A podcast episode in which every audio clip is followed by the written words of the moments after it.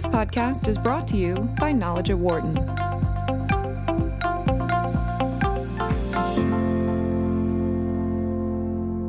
Welcome back to the Knowledge at Wharton podcast. I'm Rachel Kipp, Associate Editorial Director of the Knowledge at Wharton website. Back in 2012, Wharton management professor Peter Cappelli wrote a book that examined the question of why good people can't get jobs. Recently, we invited him back to the studio to see what has changed in the past seven years and what are some of the challenges that both job seekers and companies are facing with hiring practices. Peter, thanks for being with us today. Thank you. So one thing when I when my one of my colleagues found out that I was going to be doing this interview, one thing he said was, "Oh, well back then the question was why good people can't get jobs. But I wonder if today, because the economy is better, is it why jobs can't get good people? But I think the interesting thing about your argument is that the economy actually doesn't have a lot to do with the hiring process these days or the luck that we might have. Uh, well, I guess uh, in the usual academic uh, parlance, a caveat, and on the one hand, and on the other thing, uh, it certainly has something to do with it. But the it's certainly easier to get jobs now, that's for sure. And uh, there's not nearly as much attention given to people who can't get jobs. It's still the case, though, that if you look at the proportion of people in the labor force, broadly defined, or the equivalent, who don't have a job and want one, it's about 7.1 percent right, which is a pretty big number when you figure the unemployment rate is 3.7. So it's, you know, it's almost double that mm-hmm. number. So there's still a lot of people who are unemployed and would like a job. Now, how many of those people are impossible to employ? Well, that's a pretty good question, right? So, you know, there still is some issue there. I think the issue on the job seekers side, though, is to remember that most employers aren't interested in hiring people out of unemployment anyway. So in the US, we fill 66 million jobs every year. And if you look at the number of unemployed, it's a tiny fraction of that. It's a few million, right? So most all jobs are filled by people who already are working for somebody else. And that's what every employer wants, right? They want to hire somebody who is currently working for someplace else. And in fact, the preference has been for people who are not even actively looking, but let's go find somebody who seems to be happy someplace else because maybe they're a happy camper and we can hire them. So I think the hiring process is still remarkably frustrating for candidates because on the employer's side, uh, it's still not very sophisticated and it's not very careful either. So for the candidates, it's still pretty opaque. I think on the employer side, you know, the, the question is always how much sympathy to have for them because they are in control of everything. You know, they could spend more on recruiting, they could raise their wages and get better candidates. There are all kinds of things they can do. And as far as we can tell, you know, the kinds of things they're doing are not particularly sensible and haven't been very effective for them. And one of the things that you discuss both in your 2012 book and then also in a recent article you did for Harvard Business Review is that, and I was shocked by this considering what an ROI centric world we live in these days, is that there isn't a lot of studies into what the payoff is from hiring somebody, that companies really don't know. Well, and I think even more shocking than that is they don't ask. And most of them can't ask because they don't collect the data. So there have been a few surveys of this, and only about 30% of employers say that they are trying or that they care about, you know, in a way that they might do something about it, whether the process is giving them good candidates and good hires or not. So they're not looking. What they care about is time to fill a vacancy and how much it costs to fill a vacancy. So if you think about this uh, sort of cynically and you said, okay, let's see if we could judge restaurants this way, right? McDonald's would be the best restaurant in the country, right? They get it to you fast, it's pretty cheap, right? And so that's what most employers are doing. They're looking at cost per hire, time to fill, and they're not looking at whether our practices give us good candidates or not. And I think partly as a result of that, you can imagine with anything you're doing. Imagine if you're trying to learn to play golf, let's say, right?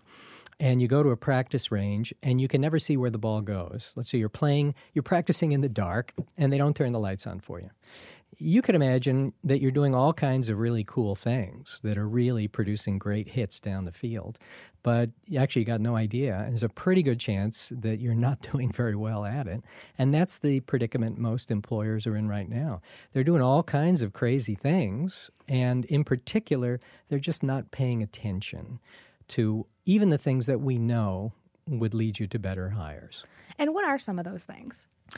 Well, I think the biggest thing that predicts whether somebody is going to be a good candidate or not is what have they done before? you know.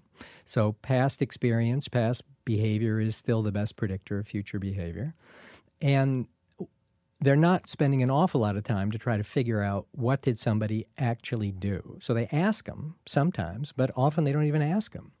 You know, the craziest thing that we do is we spend all this time interviewing people. Mm-hmm.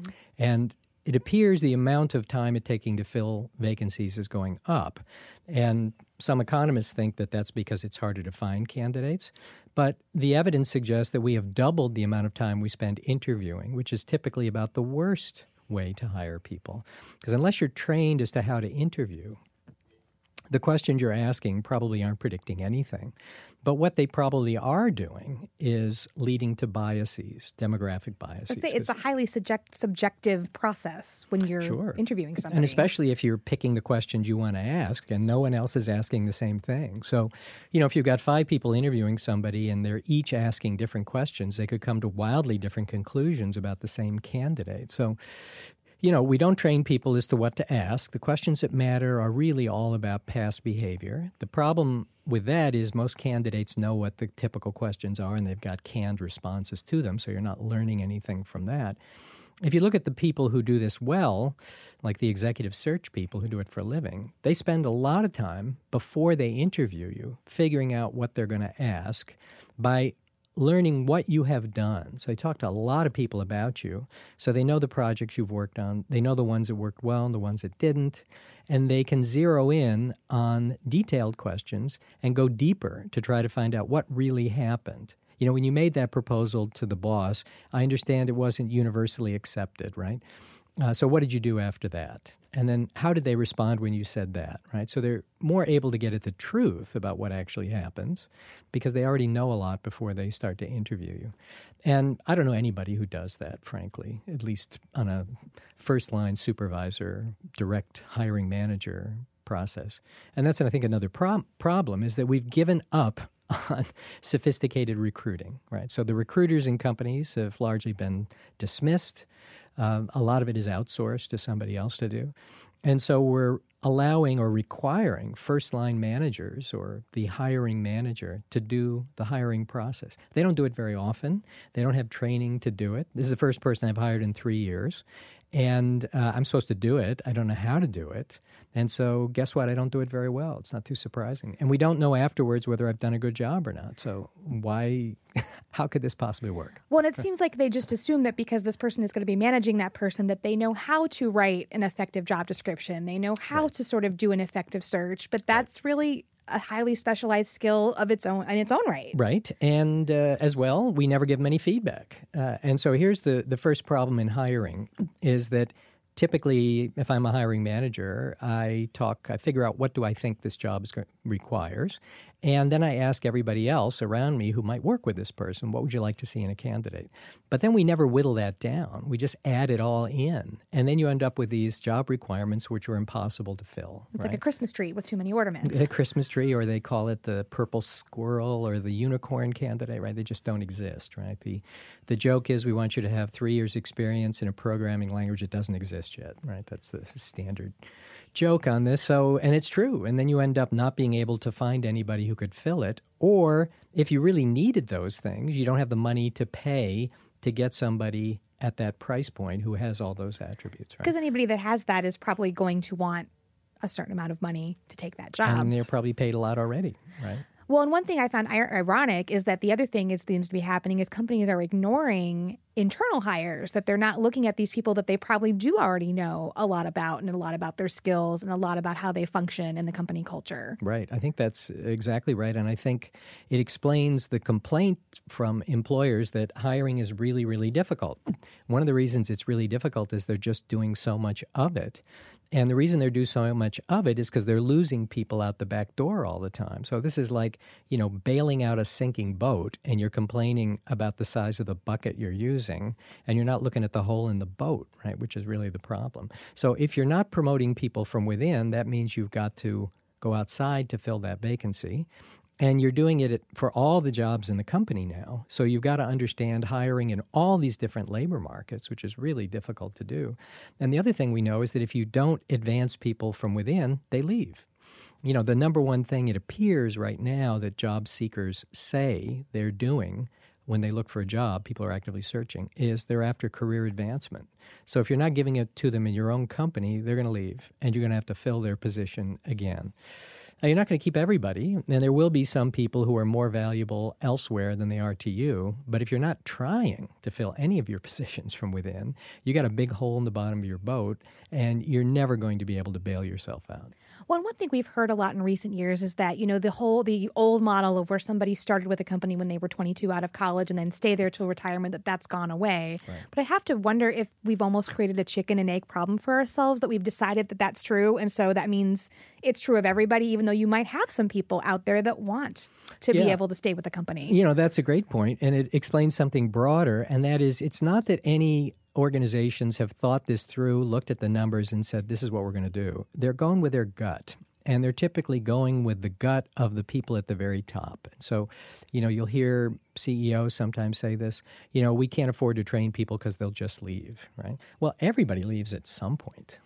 so the simple idea that people might leave is probably not a sufficient reason to say that uh, we shouldn't train. Everybody retires, you know, at some point, right?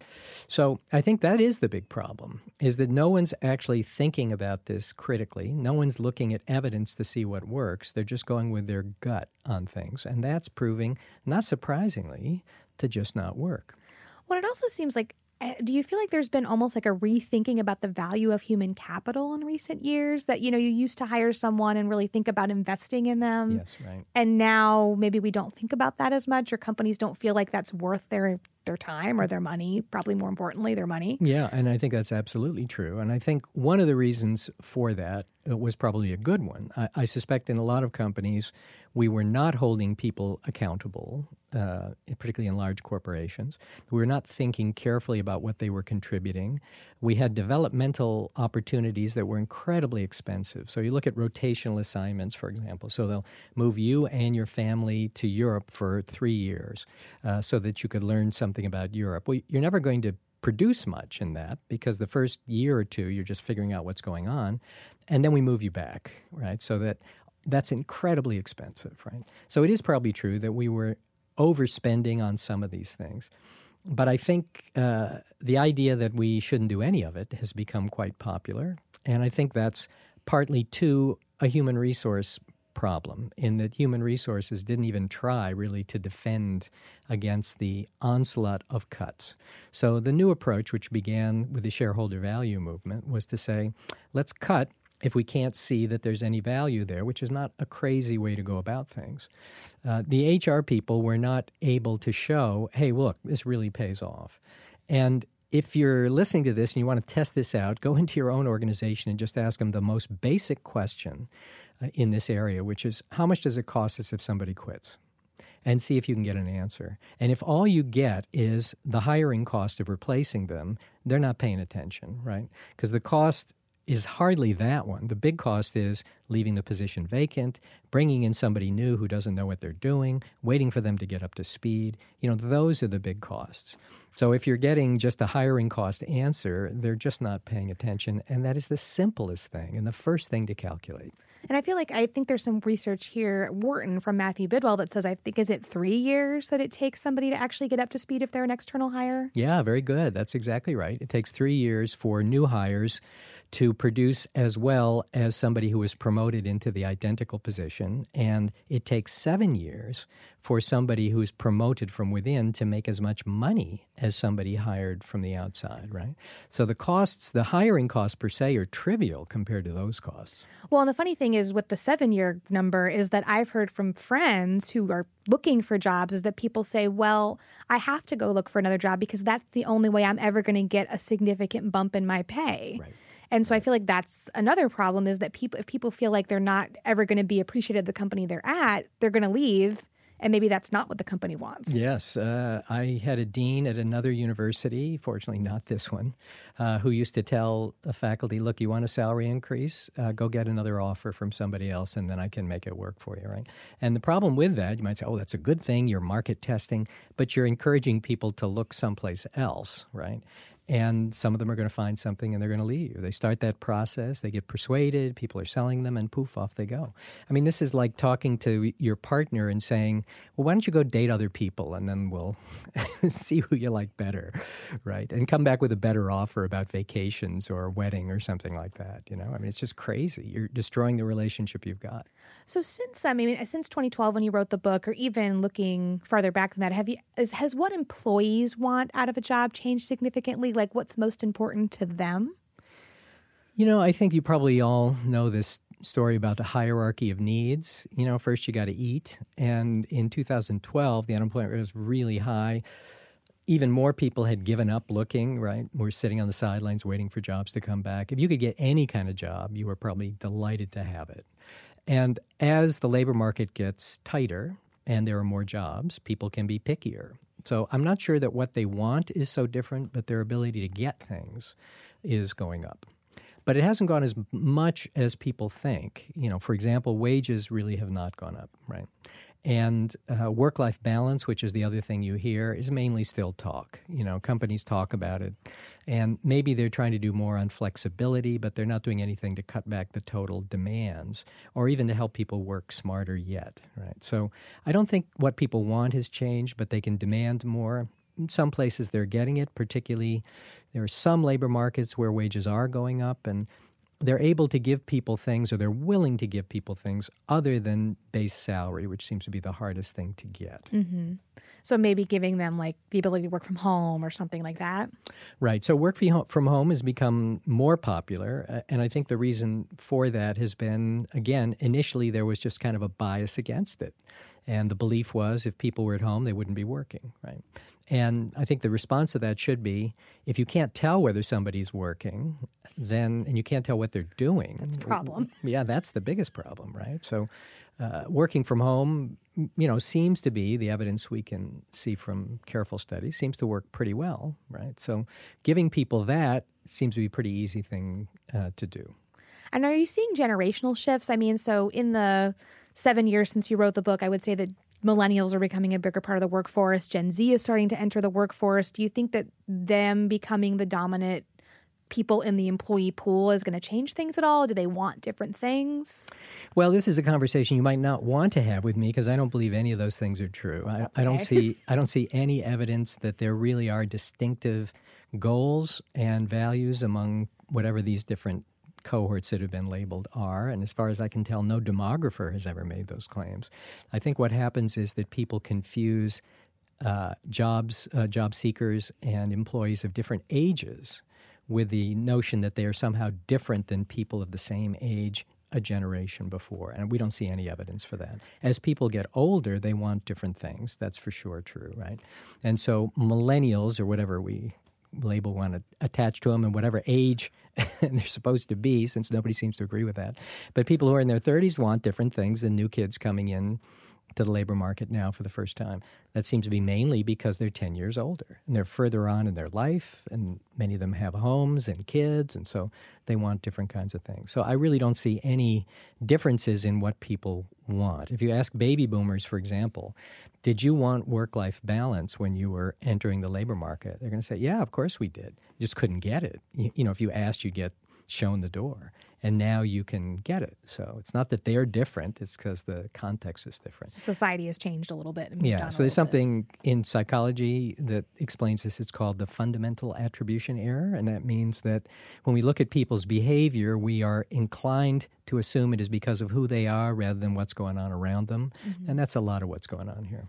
So technology, I guess, is a big piece of this hiring process and questions about why people are struggling to get jobs. I mean, I remember when I was in college, it was encouraged to actually like call recruiters and try to get in for informational mm-hmm. interviews and do things like that. And I feel like in not a very long period of time, we've kind of gone for that being okay and accepted to you may never even talk to a human. Yeah. Like I mean, it would be yeah. it would be hard to find a human because yeah. there's all of these technological barriers in your way. And what how has that changed the hiring process? Uh, yeah, that's a big change. Although, interestingly, the advice you get from people is still the same. See if you can get around the technology and find some person. It's just harder to do now, right? It seems like it might be almost impossible to do now. It might be possible. And that's why so many people talk about networking to tr- see if you can get an introduction to somebody who's behind the curtain. What happened there was in the 1990s, uh, and employers were really desperate for hiring people, and wages were going up, and you know it was by all accounts, I think, still tighter labor market than it is now. When that happened, companies tried to make it much easier for you to apply because they wanted as many applicants as they could get them. I'm not sure that was such a smart thing. And so everything could be submitted electronically. That started too because then they started getting software that would scan it, and applicant tracking software is what this became known as. And so they made it really, really easy to apply. And it's still there. So now it is so easy to apply. I mean, we you might think that employers today just don't get many job seekers, but they get tons of applicants. And I think the evidence is that, you know, a typical employer, if you count people who go to their website to hunt for a job, about 2% of those will ever get an interview, right? So there's still a ton of people applying. And I think what has happened is simply that, that it is so easy to apply that the companies have had to put up these screens, uh, technological screens, applicant tracking software mainly, as a way to weed them down. The problem is that's I think most people still think not a particularly great way to do it. There are ways you can game it with keywords and stuff like that that still seem to matter. So, you know, we got a problem. And it's another reason why you could be a particularly good candidate and never get through those screens unless you can somehow get to a real human. I mean, I think a lot of companies would say if you asked them, like they would say, "Oh, we really want to try to get these non-traditional candidates, that people that may not have like a really obvious good fit for the job, but because of this uh, these other interesting experiences they've had, they are a good fit." But I think it would be really hard to be that type of candidate and get through this hiring software or to get through a lot of the contractors yeah. that companies are now working with to do this. I think that's right. and I think, eh, you know, what you're hearing is aspirational. And, you know, it's also true that even at the vice presidential level, they're saying that stuff. But down at the recruiter level, they're still being assessed based on how well resumes match these job descriptions. And in order to assess whether somebody is really uh, a good fit, even though they're different, it takes a lot of eyeball time, you know. And I think a, it's a study that Korn Ferry did, and I think the figure was they actually timed this that the recruiters spend on average about seven seconds uh, per resume, right? So they you know, and to figure out from a resume whether somebody has really done stuff that would fit is really pretty difficult. So that's the problem, right? It's aspirational. We'd like to do this, but we can't figure out how to do it without spending money, and we don't want to spend the money. I mean, are there ways that companies could be deploying a lot of this technology better? Well, uh, uh, uh the one thing which is already happening, uh, and the reality of it is not quite up to the promise, and this is the application of data science to the hiring process, and this is using machine learning. Machine learning is a technique for finding associations, patterns in data between the attributes that you're interested in and the outcome that you're hoping for. So, what attributes of job candidates relate to or seem associated with good performers versus bad performers, right? And there's pretty good evidence, I think, that on some dimensions, uh, software might be better at assessing certain aspects than a typical human might be because they don't have the biases. You know, if they're screening an applicant, for example, they're not going to be impressed by how they look because they don't see them. Computer. Right? And, you know, there's all kinds of things that you can be sure the way you design it are not going to influence the algorithm, right? So there's some promise there. There's also some big risks when algorithms make mistakes. They make mistakes at scale. You know, they make them for thousands of people, right? And there's also more litigation risk because uh, if you make mistakes at scale, somebody's going to find it if you've got 100 recruiters and one of them is completely biased, it's going to be very difficult for plaintiffs' attorneys or the EEOC, the government, to, to find out what's going on with that one person. But if your algorithm is making a mistake and you're doing it to thousands of people, somebody's going to find that and you're on the hook. Well, I think that's one of the interesting things you point out in the HBR article is that, you know, once somebody applies for a job, that candidate that companies have like this sort of interesting like legal relationship with them that we might not even really think about in yeah. terms of like they they can't be biased, there's certain questions they can't ask. And I don't think a lot of us think about that when we, you know, press the button on LinkedIn to share our resume. Right. The employers have legal obligations to applicants and it also costs them money to process all these things, even though they're trying to do it cheaper and cheaper, right? Which is why, you know, my advice was you don't want to just try to get as many applications as you can because we're not so good at screening out who's good from bad. And every one of those exposes you to liability and everyone costs you money. You'd really like to get a narrower funnel, you know, of people who apply who really fit. And that requires being more accurate about what you really want, right? And and not promising people things which are, you know, not true, right? And telling them the truth about things that not everybody's going to like. Yes, you'll have to travel a lot for this job, you know. And what does a lot look like? Uh, well, uh, four days a week. you know, if you don't tell them that, you just say travel required, they might apply and say, "Oh, I can handle that." If they know it's four days a week, many of them won't apply if they think that's impossible for them. A lot of people won't do that. And then you're not getting people in your applicant pool that you're going to have to somehow get rid of, right? Because if you hire one of those people, thing to remember is the worst thing you can do in hiring is not leave the job unfilled. It's hire somebody who's going to fail. They're going to mess up. You have to get rid of them. Then you have to replace them. It's like putting a bad part in a machine, right? It's a really costly thing to do. And we're not paying enough attention to that. Well, and it's probably harder to get. I mean, once you've established that relationship and someone is working there, I mean, having that relationship end, even if they're not doing well, that's not as easy. That's not easy to do. It's not easy to do, and it's costly not just in terms of you know the monetary costs of firing somebody and possible risks of litigation. It's actually in the U.S. not that hard to fire people, easier than almost any other country in the world. But uh, the real problem is they're doing a bad job for a long time before you get around to doing anything about it. And, you know, companies haven't been that great about rectifying hiring mistakes. That is, okay, is it a training problem? Is this a motivation problem? Is there anything we can do to try to improve the performance of this person? They said, no, we're just going to fire them. But it's going to take a while to fire them. And so for six months, they're here doing a bad job. You know, that's the real cost. And they irritate their colleagues and, you know, all those things. So I think it's clear that technology, using technology for hiring people is probably not going away. But in your opinion, like what parts of the hiring process really, really need that the human touch?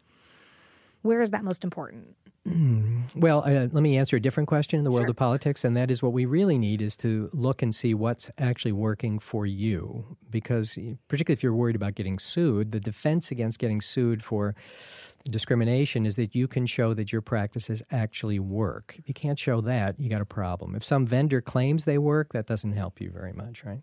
So back to the where do we need a human touch on this? Uh, you know, I think the problem is human touch is pretty expensive.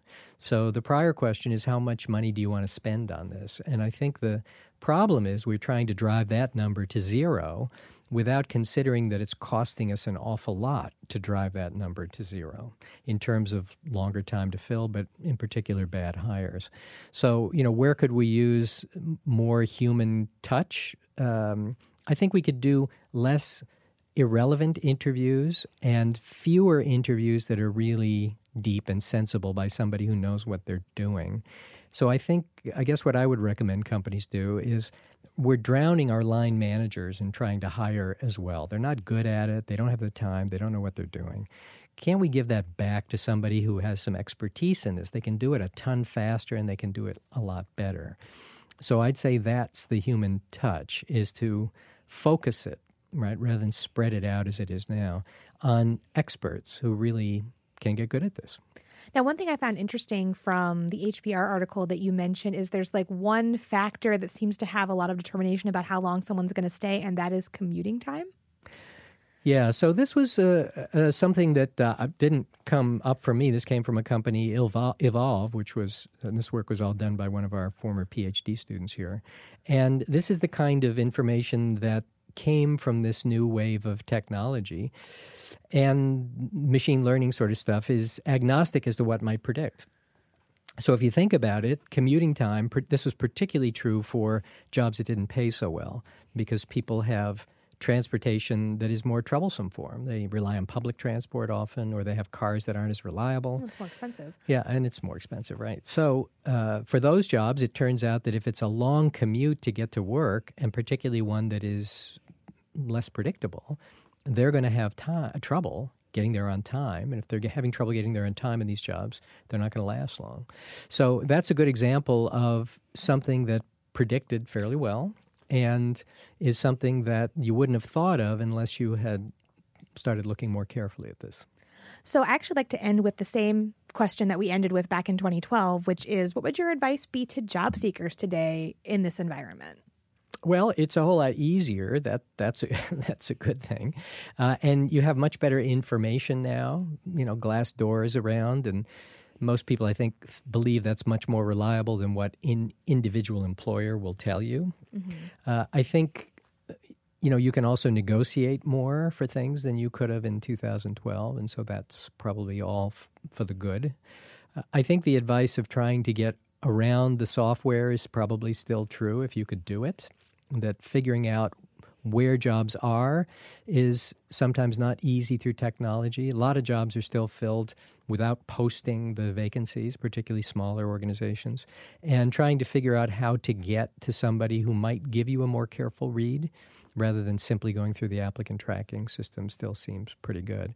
But now the odds are much better that you're going to get a payoff. You probably don't have to apply to 100 jobs to get one bite. Uh, now, it, you know, odds are much more in your favor. Peter, thanks so much for being with us. My pleasure. Thank you. You can find all of Knowledge at Wharton's podcasts, articles, and more on our website, which is knowledge.wharton.upenn.edu.